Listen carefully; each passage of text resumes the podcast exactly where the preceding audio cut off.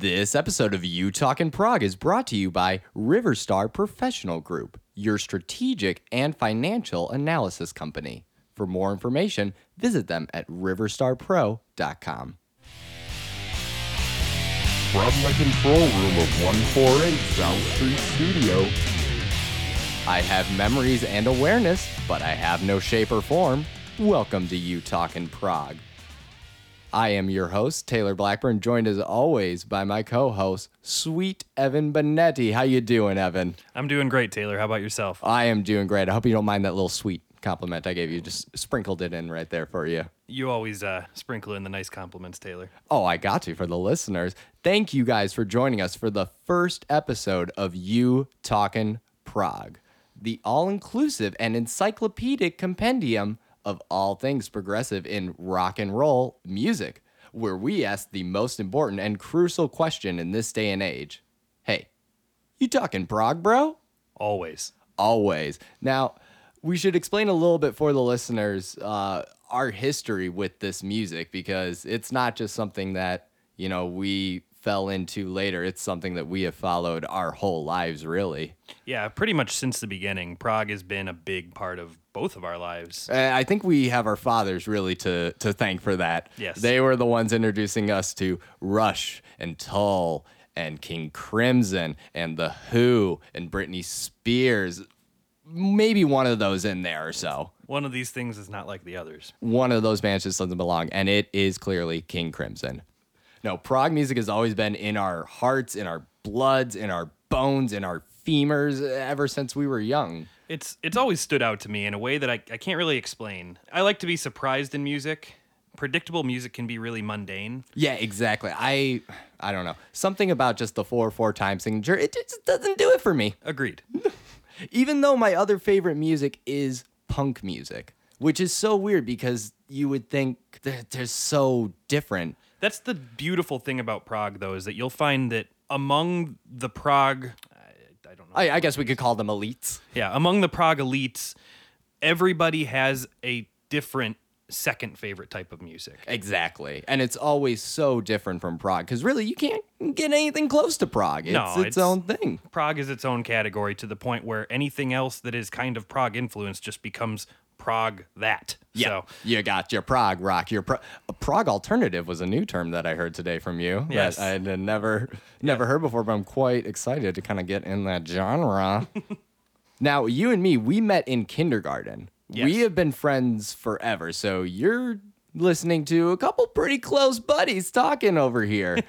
he was actually the first friend I made in kindergarten. You came up to me and introduced me to Uno, I think. yeah, I think I asked you to play Uno with me. Yeah, and and the rest is history. And now we're here with a podcast. For all of you beautiful people out there.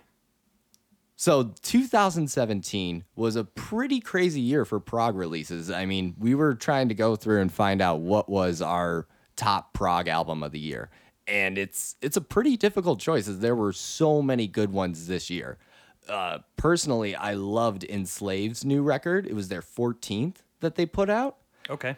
and it is it's so beautiful it asks for your patience but it pays off so well i could not recommend that enough enslaved's new record especially the song Storm Son Storm Son. Okay. Storm Son but that i don't think would be probably my favorite prog album of the year i'm gonna have to go with and this was a tough choice but the contortionist oh my goodness clairvoyant that beautiful beautiful sweet album from one of my favorite bands that you got me into back in the day I forgot about that when they were not really a well known band at all at that point. No, um, you discovered them during their like first album and everything because I remember going to see them in I believe it was 2011 and they were the openers on it was Hatebreed, Dying Fetus. Ooh, what was the other? Shadows Fall.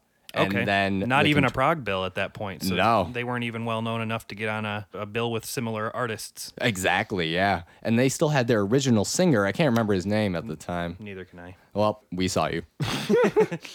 but their album that they put out, it's it's not necessarily metal. I know a lot of their metal fans were pretty disappointed. It was a little bit of a groundbreaking album for them because I feel that they were really trying to mix things up. Exactly. I feel like they finally found a sound that they love and it's not what they used to be. And they had to come right out to the surface and say, "This is what we are now. Accept us or don't." Exactly. Deal with it. We'll play Flourish for a little bit during our set. That was we Yeah. we saw them on the uh, Between the Buried and Me Colors anniversary tour, and oh, What a wonderful show. I mean, it so beautiful, just from top to bottom, except for Toothgrinder. I'm sorry, Toothgrinder. I can't. We missed you. I, We- I- I nothing missed your against set, Tooth- so I can't even comment on it. nothing against you guys. We just missed your set. Just play a little bit later, Toothgrinder.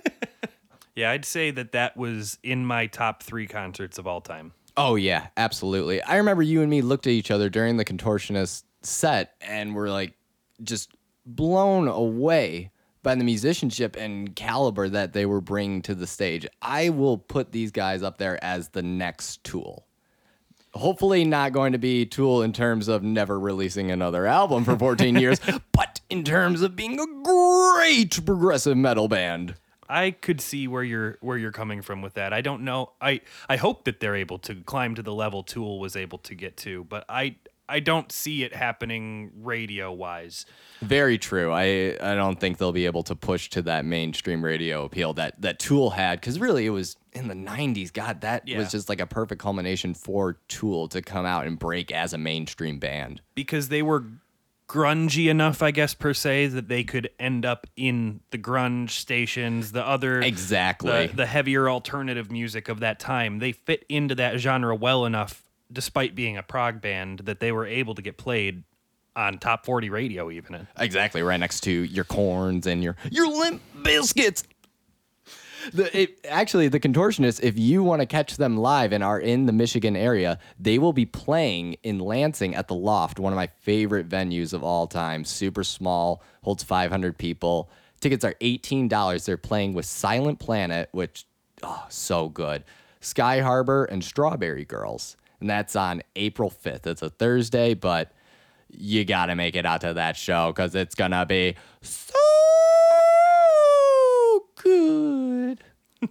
And also, if you haven't caught the new Contortionist album yet, Clairvoyant, make sure you give it a listen. Um, and if you don't have time for the whole album, check out track three, Reimagined, and track six, Absolve. Oh, Absolve, yes.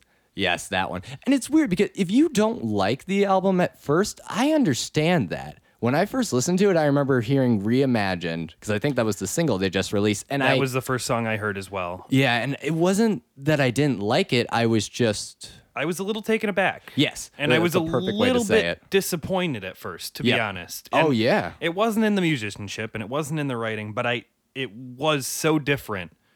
And to be released as the single, it scared me. Yep. And I think it scared a lot of contortionist fans. I know a lot of our friends were quite not happy with that. Yeah. But when I re listened and heard that song in the context of the album, 180 degree flip. It was it went from being an, a song that scared me about their future and a song that scared me in the direction they were taking to me realizing that they're doing exactly what they're supposed to be doing. Exactly. And God, the melodies on that thing, I would just be laying in bed with all these things reimagine. By the way, I am available for uh to sing in your band. I'm just just saying. I have the time. Evan, what was your favorite prog album of the year? Well, I listed uh, Contortionist Clairvoyant up there too for a possible prog, It wins, baby. But I also uh, I've also been listening to an al- a band that I actually found this year um, because of this release, but Bent Knee's Land Animal. Oh, bent knee, man. Oh, I'm just obsessed. I, I don't know if this is a band that would be technically considered prog. Um, no, you, you can consider the prog. um, I think they like to be more under the art rock label. But seriously, Courtney Swain, their lead singer, is. I would put her in. She might even be my favorite female singer of all time. Oh shit. Her control and her pitch is perfect. But But Bent Knee, it was very weird because I well, I didn't technically see them, but I was at one of their shows this year when they opened for the Dillinger Escape Plan on their last tour. which was really interesting to me. I didn't see the show, but it was really interesting to me because they are not by any stretch of the word a metal band. Oh, yeah. Far, far from it. They have parts that are vaguely heavy, but they are not a metal band. Especially next to a band like the Dillinger Escape Plan. Rip, I know who rip Rip. who is known for having some of the craziest audience crowd interaction and I mean Ever. ever. Ever. I'll never forget the little side story. I'll never forget the first time I saw him at the Metallica Orion Festival. And Ben Weinman, their guitarist, had just broken his arm. So it was kind of up in the air whether or not they were going to play. And they did end up playing. Ben sat side stage reading a Revolver magazine and commenting on each of the songs in between. And they still played with only their one guitarist. I can't remember his name right now, but it was so incredible to hear just one guitar. Would that have been Jeff Tuttle at the time? Uh, no, No. Okay. sadly. I did see Jeff Tuttle though play with them at the uh, show with Bent Knee. Okay. He came out and he played Milk Lizard and a couple other songs from that era. That's interesting. Did he leave the band and come back? No, he left the band and uh, never did come back. Um, But he played that show? Yeah, he played that show because he's actually a Detroit native. Hi, Jeff. Okay, interesting. Hi, Jeff. I hope you're listening. Because I saw him probably one of his last shows officially with the band Oh yeah, the heavy to baby. Heavy TO in Canada, which Heavy two. only lasted two years. And you, Hey Canada, why don't you go ahead and bring back heavy two? yeah. So I- yeah, those uh, those are our favorite prog albums of the year. And if you want to tell us your favorite prog album of the year, don't forget to go visit us on Facebook, and there we'll have a whole discussion thread for you guys to just type, type, type away your comments. No, we love it. We love it when you guys interact with the show. I wanted to give an honorable mention to a few albums that came out this year. Uh, Sikth, The Future in Whose Eyes. Oh, sick! Thank God. And they that was with their new singer, right? Uh, yes, Sikth is a two singer band. Um, one of their singers, the main singer, is still the original member, but the um, the one that does mostly the clean highs is no longer in the group. Um, So they've replaced him with with somebody new. Um, I don't know his name, But he's great. Yeah, and he's awesome. I saw them perform with their new singer live, and I could tell that he was a good fit for the band. When did you see them live? It was at St. Andrews. I don't remember. Who Was that the Periphery Yes. tour? Ooh, Periphery. Yes, that was on the Periphery tour, and I don't think I even stayed for all of Periphery's set, which is hilarious. But a couple other honorable mention albums I wanted to list were David Maxim Micic's "Who Bit the Moon," which is an instrumental album. Uh, if you guys like any instrumental music, you need to check out David Maxim Micic.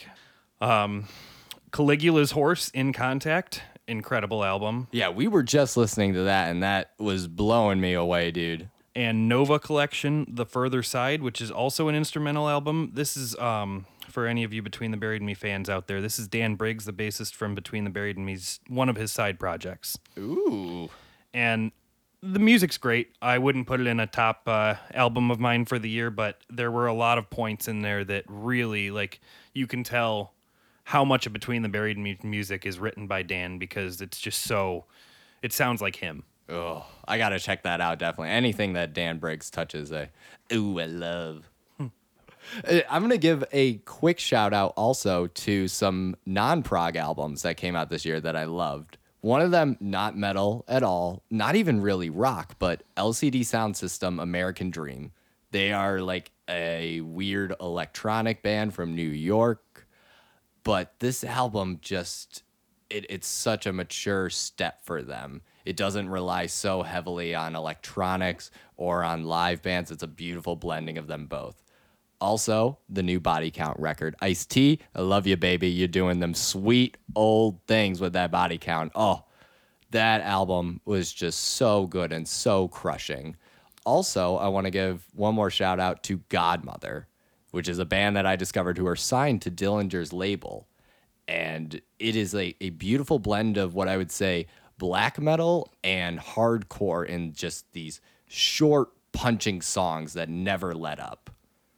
there weren't a whole lot of non-prog albums this year that I was a huge fan of, at least none that I've heard. But I will say that I really did enjoy the new Greta Van Fleet. I guess it's the only Greta Van Fleet because the guys are like 16 years old, and they have gone from, like I said, high school band to.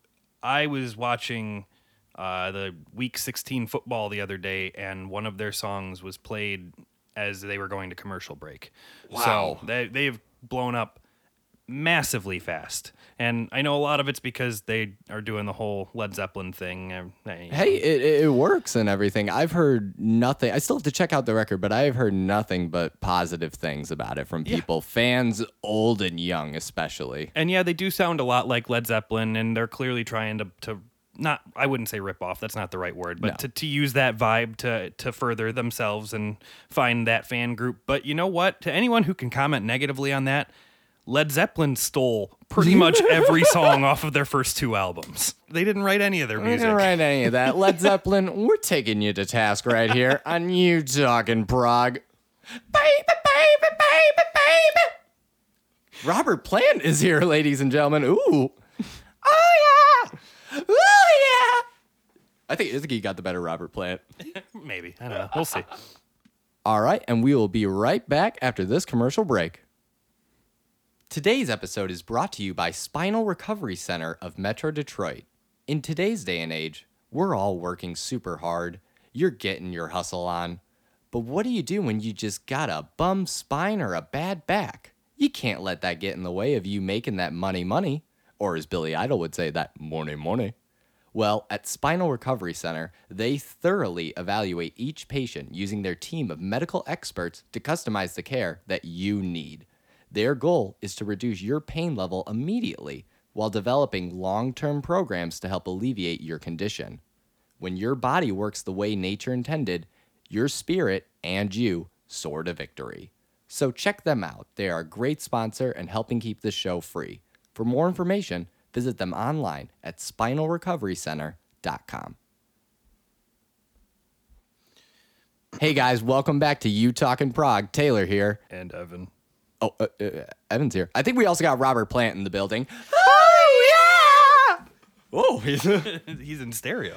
Today, we are going to start our first of many prog debates. This is when we take a uh, topic in prog music and debate it back and forth. We may have the same opinions, we may have different opinions. You may have the same opinions as us, or you might think we're horribly wrong, but that's the point of the show.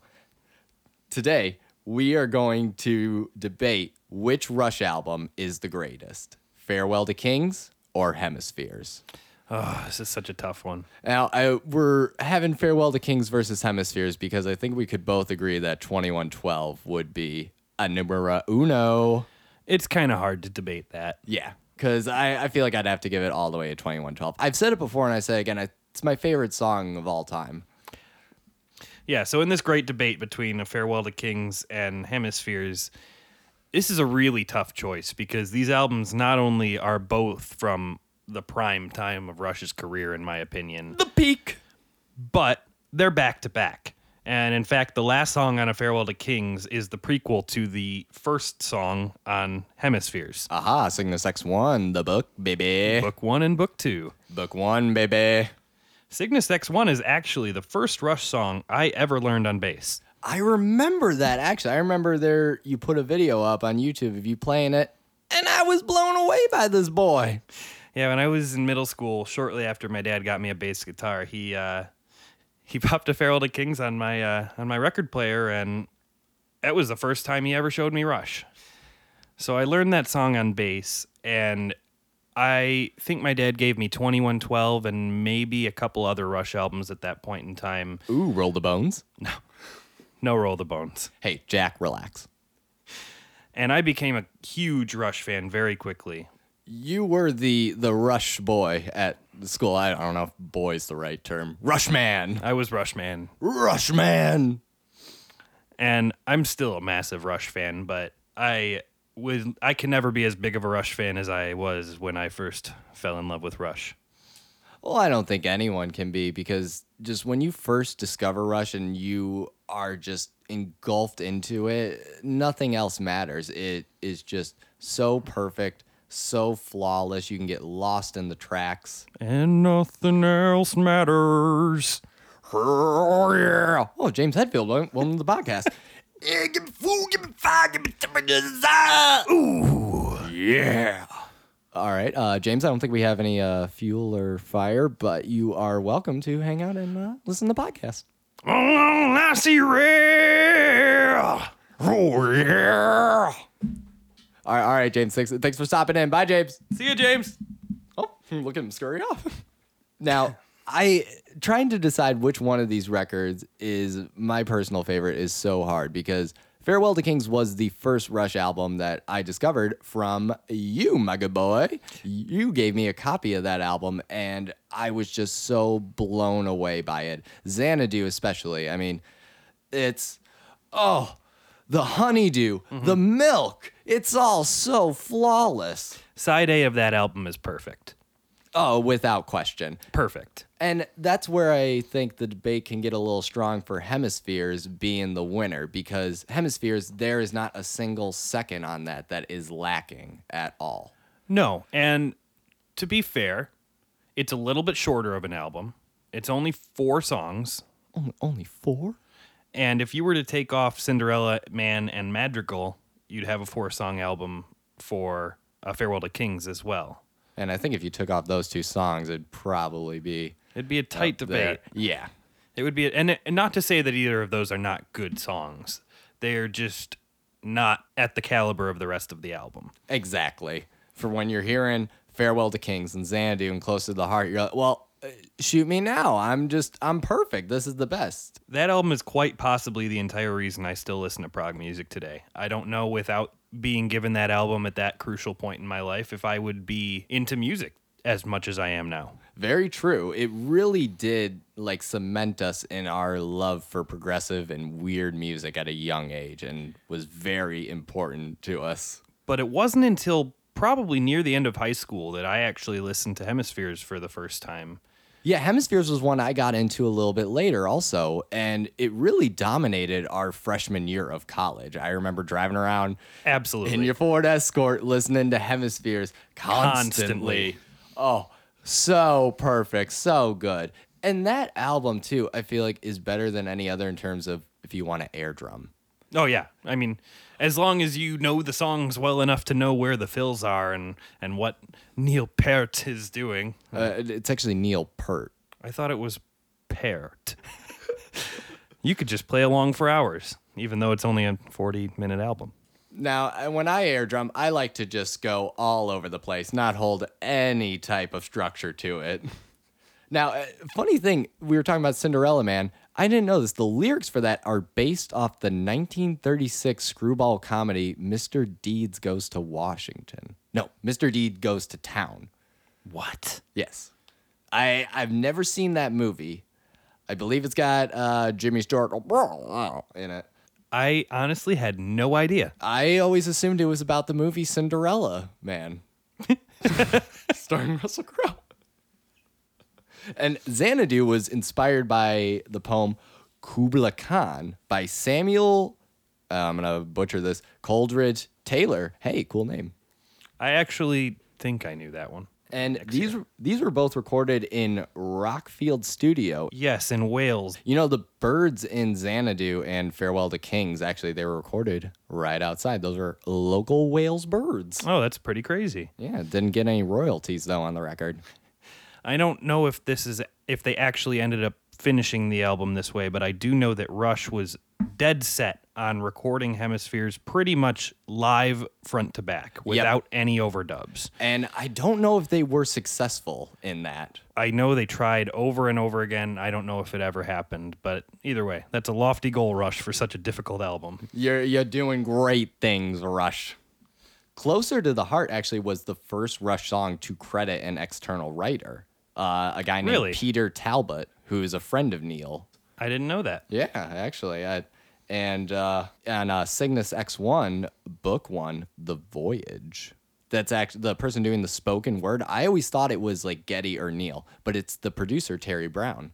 Okay. Yeah, I assumed it was Neil. yeah. I, I always assumed too it was Neil. It was uh, Rush's biggest selling record at the time. It really helped them become more popular in the UK when Closer to the Heart came out as a single. It was blowing up all over the radio there. It actually peaked in the UK charts at number 22.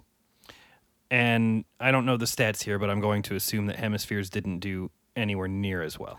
Ah, yes, exactly. I was uh, just going to say that uh, when Hemispheres first came out, people were really not that into it. I found a review from UK Sound Magazine when the album first came out, and the author is quoted as saying, Now, having forsaken basic beginnings, and he's talking about Rush being basically an early Led Zeppelin ripoff, but he said, Now, having forsaken basic beginnings, Rush sounds ambitious beyond their musical means. They seem to have tried too hard, to have stretched instrumental aspirations too far. Now, like an elastic band, they've snapped to hang flaccid and useless. Wow, that's actually pretty harsh. Yeah, it was really scathing. They just kept going on about how the record was just basically a sloppily put together prog mess, which I couldn't disagree with more, I sir, I- from Sound Magazine.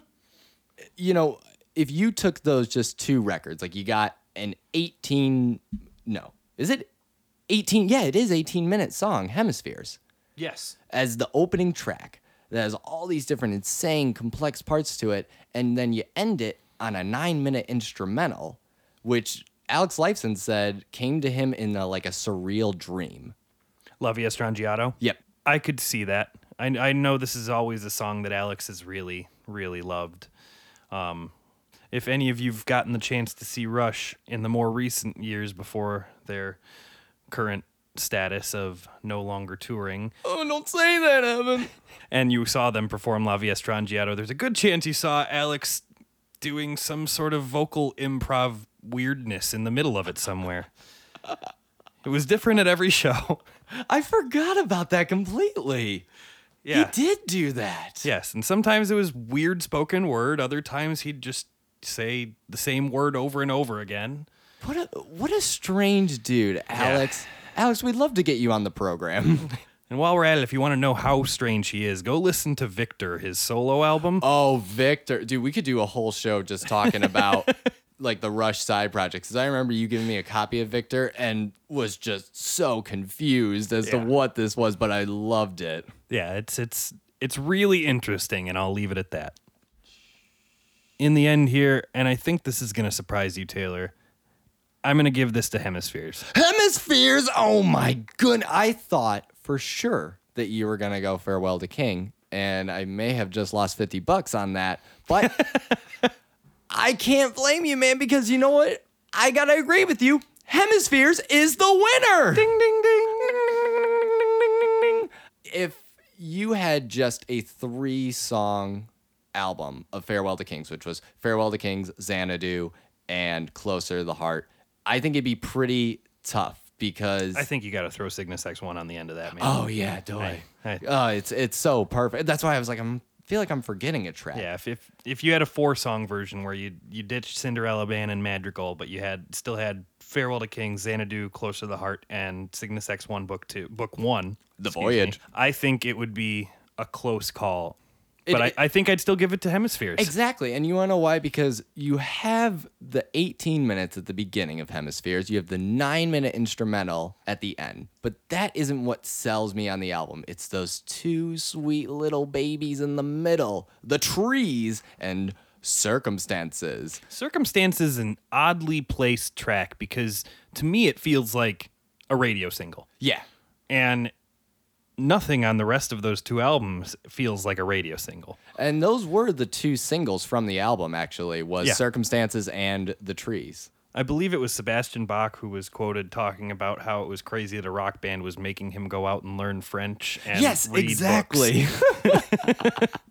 but that's so true, though. I mean, what rock band back in 78 was trying to throw along some French words in there, having an album with two naked guys on a brain? Yeah, I mean they are Canadian, so Eh, they are a little weird. but there you have it. We're There- giving, giving this one to Hemispheres. Hemispheres, you are the winner. Now, if you disagree with our picks or you felt like we left something out, you can go over to the Facebook at You Talkin' Prog on Facebook and join in the comments section. Let us know how you feel. So, Evan, I gotta ask, what uh, have you been jamming to lately? Well, the past few weeks, I I mentioned this band earlier, but I've really been digging Caligula's Horses' new album. They're uh, they're an Australian band formed in 2010, I believe. Um, but the new album is called In Contact. Um, they the band calls themselves progressive alternative rock. Progressive alternative. I love that term. I could hear it all day, baby. I know it's it's kind of an interesting term because uh, there's probably a few bands out there that I would classify as progressive alternative rock. Uh, maybe a lot of them being European, um, bands like Richelieu and Haken. But I don't know if anyone's ever used that term before. Yeah. So uh, it's at least that's the first time I've heard it. But this new album, In Contact, is is it's just a great album. This band has aspects from all across the board. There are times that it gets very heavy and almost quote unquote djenty, but not really. But there's other times that it you forget that you're listening to a modern album. You get lost in almost that 70s prog vibe. So it's it's really just a great album with so much variety and I think you should listen to it. Yeah, we were uh, listening to one of the tracks earlier, and I it had some, uh, and I'm gonna say the he who should not be named, djenty, elements to it. For myself, I have been listening to a lot of Jethro Tull again. It- That's no surprise. it, it's no surprise, nothing new. But I went back and have been listening to an album that came out in 1973 by them, A Passion Play. It's a great album. It is so good, and I feel like so criminally underrated. It came right after Thick as a Brick. It debuted at number one in America and the UK. Riding on the coattails of Thick as a Brick, obviously. Exactly. But oh, the label was not happy. The fans were not happy. I know a lot of Tull fans who consider it to be their worst release, which I find insane considering you have an album like Under Wraps, which is all electronic produced drums. Ian, how could you? But A Passion Play is just such a great album. It has so many weird elements to it. It's all about the just like the lyrics follow along what happens after you die and what a young Ian Anderson thought at the time. He was pretty young when he released that album too. So, you know, he's got a lot of bravado in his head and everything. I mean, it's pretty ballsy to include a three minute track in the middle of your album, which is just one song, that is a almost like a Monty Python like children's book story. Of course, the fans of Tull know that I'm talking about the hare who lost his spectacles. Now, was that album uh who do you know who was playing bass on that album? Was that before John Glascock? I believe that was right before John Glascock joined the band, but I could be wrong. I maybe it was Jeffrey Hammond. Oh, yes, yes, it was Jeffrey Hammond. And now we want to know also what you've been listening to. If you have any suggestions for bands or albums we should look up, please let us know on the Facebook. That's you talking Prog. All right, so I think that's the end right there. Yeah, I think that's going to wrap up our first episode here. Evan, thank you as always for joining me on this. Of course, Taylor. And we're always going to be here to answer that question. Hey, you, talking Prog? bro? This has been a 148 South Street studio production, executive produced by Nick Coco, Evan Benetti, and Taylor Blackburn. For more information and content, please visit us at 148southstreetstudio.com. And just a reminder the views and opinions expressed on You Talkin' Prog do not reflect those of our sponsors.